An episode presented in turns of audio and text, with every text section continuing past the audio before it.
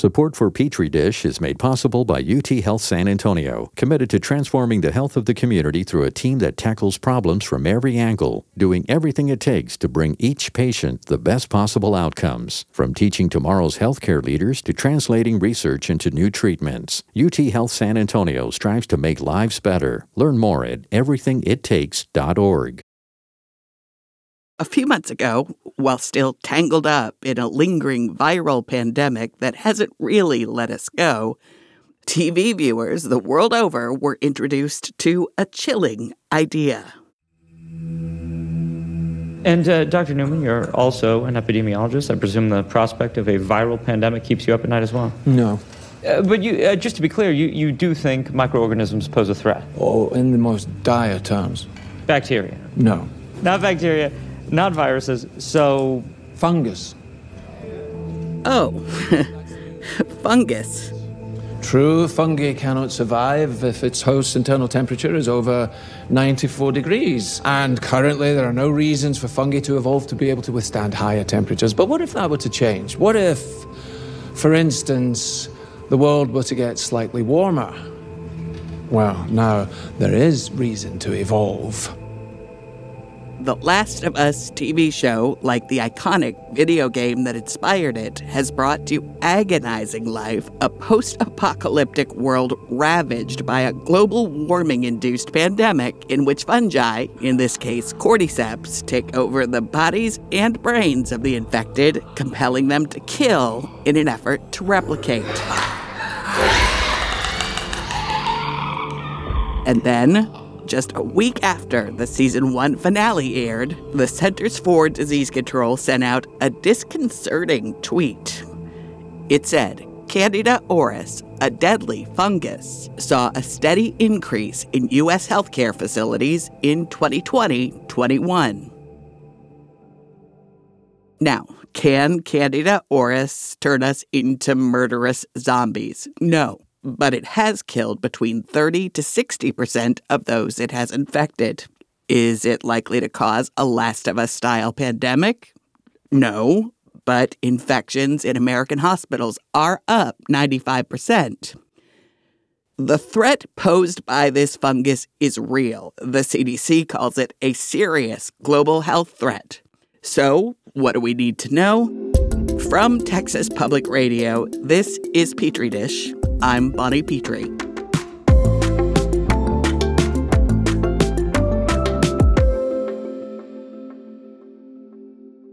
Yeah, and uh, this was kind of inaugurated in 2005. Uh-huh. Yeah.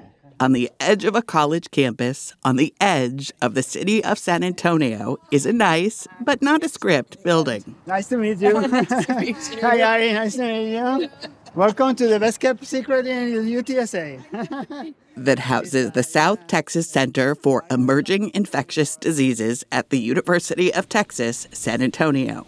Well, uh, STCID is is a group that grew kind of organically here at UTSA because uh, there was a group of us whose main interests are in microbiology and immunology, mm-hmm. and soon after I arrived here, I would say like 2006, 2007, we kind of got together uh, and assembled this this group.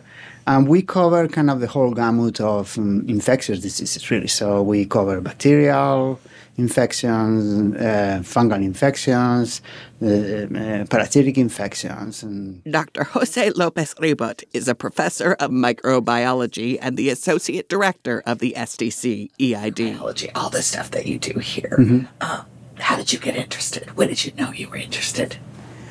How did I know that I was interested in microbiology? Yeah, yeah, yeah, Normally, I start when you're a little kid, really, right, right, with right. microscopes or something like that. Did I remember you? looking, yeah, looking. I remember I had like a toy microscope, and I remember looking for pots of water and then looking at, at things that, that move around and things like things along those lines. and Lopez Ribot's real microbiological passion is fungi everything about fungi is interesting. Uh, you know, from their wonderful role in their environment Uh, they they play a huge ecological role. I mean, literally, they are the major decomposers of organic matter. Literally, if it wasn't for fungi, we probably would, we, life on Earth wouldn't be possible because you know organic matter will not decompose. We'll be literally walking on cadavers. Uh, so first of all, that's fascinating. I mean, the, the fact that we have somehow domesticated some of these fungi for us to make wonderful things like beer and wine and yogurt and bread. Uh, those are always used yeast. And when you think about it, those are the staple of food through the millennia. Yes, fungi are our friends. We've evolved alongside them. They live on us, on our skin. They live in us, in our microbiome. According to the National Institutes of Health, we inhale between 1,000 and 10 billion spores every day. But sometimes things get out of balance. Some of you may have experienced an overgrowth of Candida albicans after you've taken a course of antibacterial antibiotics. The medicine kills off some of the bacteria that keeps the yeast in check, and suddenly you're miserable with an infection and you're at the drugstore begging for a tube of Monistat. You can also get candidiasis in your mouth. It's called thrush and is characterized by white patches and discomfort. I've had it, it's not fun. But those are what we consider the superficial and non life threatening infections. It just happened that these candida uh, organisms can also cause much more serious infections that we call invasive and can affect every single organ in your body. If a person's immune system is compromised, or if they're in the hospital because they've had surgery, or they're in the ICU on a ventilator, or are otherwise medically compromised, these usually harmless little bugs might seize the opportunity. They're opportunistic to invade your system, get into your blood, and target your organs. And in this type of um, patients, uh, fungal infections are very serious. The mortality rates are very, very high. And that is because, you know, we almost have like the perfect storm difficult to diagnose, difficult to treat, and development of, of resistance. There are hundreds of different species of Candida, and even the usually friendly ones, like Candida albicans, can cause this type of trouble. Still, there are three types of antifungal antibiotics, and while the development of antimicrobial resistance is a growing concern, they usually work pretty well against albicans. But in 2009, a new member of the Candida family emerged out of nowhere Candida auris. Candida auris is something rather unique in our field of, of medical mycology because really we observe the first infection with this organism come kind of out of the blue in 2009 in a patient in Asia. Yeah. And, and really, this uh, organism that before we have never heard about, it has never been reported as a causative agent of infection, spread throughout the world in a matter of five to 10 years. By 2022, this new pathogen was in 30 countries. The first U.S. case was documented in 2016, and now it's been found in 28 states and the District of Columbia. And the number of new cases spiked in 2020 and 2021, causing alarm at the CDC.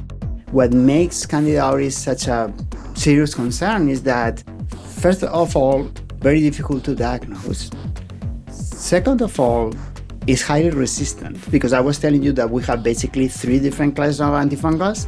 Most of the Candida auris isolates are resistant to two of these antifungals already. And then we are seeing the emergence of these strains that we call panfungal resistance that are resistant to all three classes of antifungals. Lopez Ribot says a pan resistant invasive Candida auris infection, an infection for which you have no treatment options, can be a death sentence for a vulnerable person. And there have been outbreaks of C. auris among vulnerable people in healthcare settings across the country. New data compiled by a CDC research team found that in 2021, cases reported by healthcare facilities increased by 95%. One reason for that the viral pandemic of COVID 19, crowded hospitals with staffing shortages, as well as shortages in equipment and PPE. These are all big problems when this fungus enters the building because it spreads pretty easily. With Candida auris, it contaminates not only the skin of the patients, but it contaminates medical devices, the beds, the linens, and it makes it highly transmissible. So, so a nurse or a doctor attending one patient that happens to be contaminated with Candida auris, and then will go to a, treat another patient, may spread the infection within the unit. So you have to really implement very serious um, epidemiological controls. But that's another concern about this particular fungus. It's resistant to disinfectants. It is in, it, highly resistant to disinfectants too. Yes, you are absolutely right. So a lot of the disinfectants, the, rom, the common disinfectants that we use in our hospitals currently, the Candida auris is resistant to them. Well, that's terrifying. Okay, uh, terrifying is a big word, and I will, and, and yes. Uh, it is not an organism that is going to cause like a huge pandemic like the, the one that we've seen with, with COVID 19 or anything like that. Or cordyceps in The Last of Us. Because it's very, we observe this very particularly in certain, in certain clinical settings. Outside the clinical settings is probably not going to be such a huge problem. But obviously, when it affects so many patients in clinical settings, is a, is a major concern and watching Candida auris emerge in 2009, spread around the world, and develop resistance to our existing medications for a microbiologist is concerning. Why is this happening? To tell you the truth, the theory that is gaining traction is, um, and is happening not only with Candida auris, but with other uh, fungal infections the theory that is gaining traction is because of global warming. And that is a, obviously a major concern. Not much that we can do about that right now if we don't get our act together and, and think seriously about that. That sounds familiar, like something a fictional TV epidemiologist said a few minutes ago about evolution we know that fungal organisms, in order to infect us humans, they have to have the capability to grow at 37 degrees. And that's what has stopped a lot of these fungi actually from infecting us. But it may be that because of global warming, they are getting better adapted to, to the higher temperatures that eventually may mean that they are better adapted to infect us. So, if fungi are going to adapt to better infect us and to evade our treatments and our disinfectants, we'd better develop some new tools. Some may say we need to start thinking big. But in Dr. Lopez Ribot's lab, they're thinking small. So, nanoparticles, uh, particular, in particular, silver nanoparticles. Those silver nanoparticles. More on that when Petri Dish continues.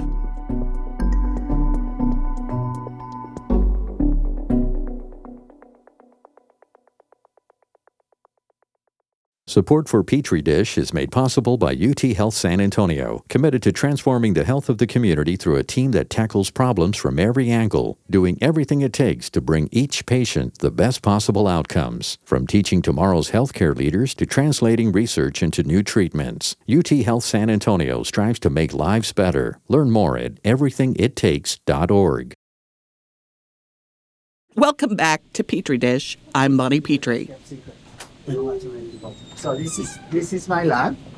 Okay, this is my lab. Uh, Dr. Jose Lopez Ribot is a professor of microbiology at UTSA and the associate director of the South Texas Center for Emerging Infectious Diseases.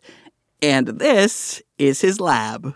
This is a, a, fungal lab. This is just basically, strictly speaking, a fungal lab. The only thing pretty much that we do here is study fungi. And you're not going to see a lot of uh, highly specific, sophisticated equipment here because here we use kind of the, for the day to day growth, incubation. We have the incubators, we have a robotic machine here that uh, you can actually automate for a lot of the pipetting and liquid handling. Uh-huh, uh, uh-huh. So make things uh, much faster. What's this? This is this is just water. It's water.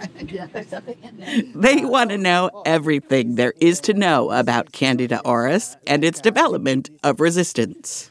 Resistance is pretty much the way that a microorganism has to defend against an attack. So, because antibiotics are either trying to kill the cell or trying to inhibit growth, they are putting a high degree of what we call selective pressure. So, the microorganism is going to respond to that attack. So, the microorganism senses the, the antibiotic treatment as an attack. If you are attacked by somebody, normally your tendency is to try to defend yourself. The way microorganisms defend themselves is by developing resistance. C. auris also has an unsettling resistance to disinfectants. A can of Lysol or a bucket of bleach aren't really much of a match against this particular fungus. Why? Biofilms. What's a biofilm? Very simple. Is a is a community of cells of microbial cells that is attached to a surface and is normally surrounded by a matrix of polymeric material that protects the cells within the biofilm. Whoa, whoa, whoa. A matrix of polymeric material is not very simple, so just think of it as a protective layer, a shield that encases and protects perhaps billions of fungal cells from attack. So most of the cells within the biofilms are going to be increasingly resistant to antibiotics, antibacterial antibiotics, antifungal antibiotics. And the other main consequences is that those biofilm cells are also protected from our host immune system. So when you put those two factors together, you can appreciate how much more complicated it's going to be to treat a biofilm infection as compared to a regular infection. So, we need something that can break through the biofilm to get to the microbe, in this case, the fungal cells. Just basically think about something that is going to create probably like massive, por- massive pores in the cell membrane and cell wall of this microorganism, something that actually works well for, for fungi but also against bacteria. And because of that, it- they have such a powerful uh, antimicrobial activities. Well, we're in Lopez Ribot's lab. Turns out we're in the right place. We were we were kind of the pioneer group in the world of fungal biofilms. And they've developed something that can poke holes in biofilms. Nanoparticles, uh, particular in particular silver nanoparticles. Those Well, that sounds very science fiction. you are talking about something that is so small. I mean, nano nanometers in diameter, and just the when you have such something that is so small, and silver, we know that silver has been antimicrobial for, for ages, right? But when those silver nanoparticles were pretty much the only thing that will take care of, of such a biofilms, we apply for a patent for, for because we can incorporate also those nanoparticles like in clothing material or fibers. So mm, that will be a good way that you can treat Candida auris in, in the environment. So you're breaching biofilms with super small pieces of silver? You can think of super small pieces of silver. Yes. We have to be careful when we say stuff like that because people will start gobbling on megadoses of silver. No, no, no, you cannot. No. This is for the treatment of probably inanimate surfaces or perhaps eventually like skin or superficial treatment. This is not, th- those mm, nanoparticles will be toxic if you take them systemically, like if you drink or you uh, inject or something along those lines. Lopez Ribot says there might be some promise with silver nanoparticles for treatment someday, but today's not that day. So don't go buy a bottle off Amazon and start drinking it to protect yourself against fungal infections. We're not there yet.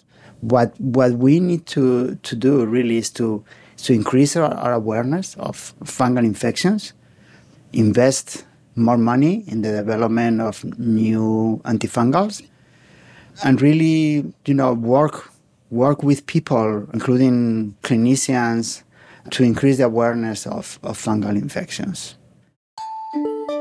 Right now, there's nowhere near enough investment in drug development for new antifungal antibiotics, especially with COVID 19 causing many people to experience a weakening of their immune systems that may worsen with repeated infections, making more people more vulnerable. Yes, absolutely. So, for example, even with the first wave of pandemic, not even repeat infections, we observe increased numbers of fungal infections in COVID patients.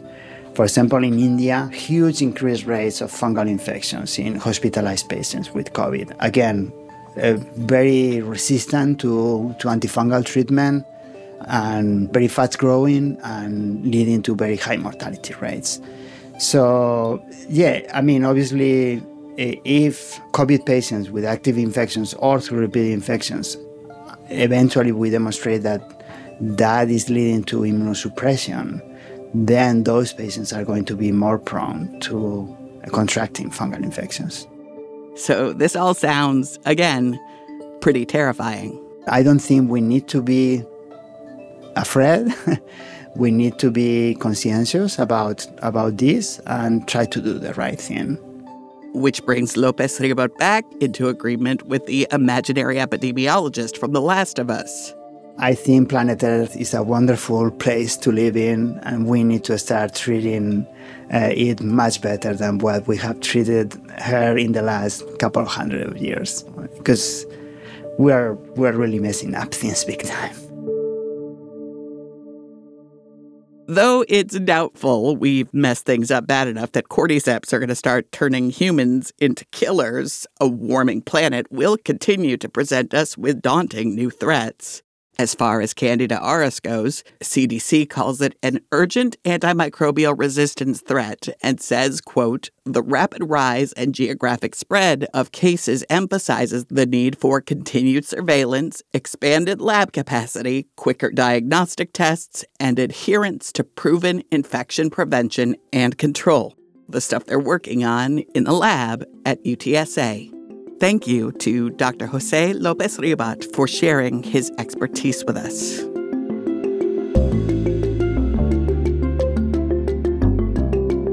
This episode of Petri Dish was produced by TPR News Director Dan Katz, Jacob Rosati, and me. Jacob Rosati also composed all the music and created the sound design on this show. Petri Dish is a production of Texas Public Radio. I'm Bonnie Petrie. Talk to you soon.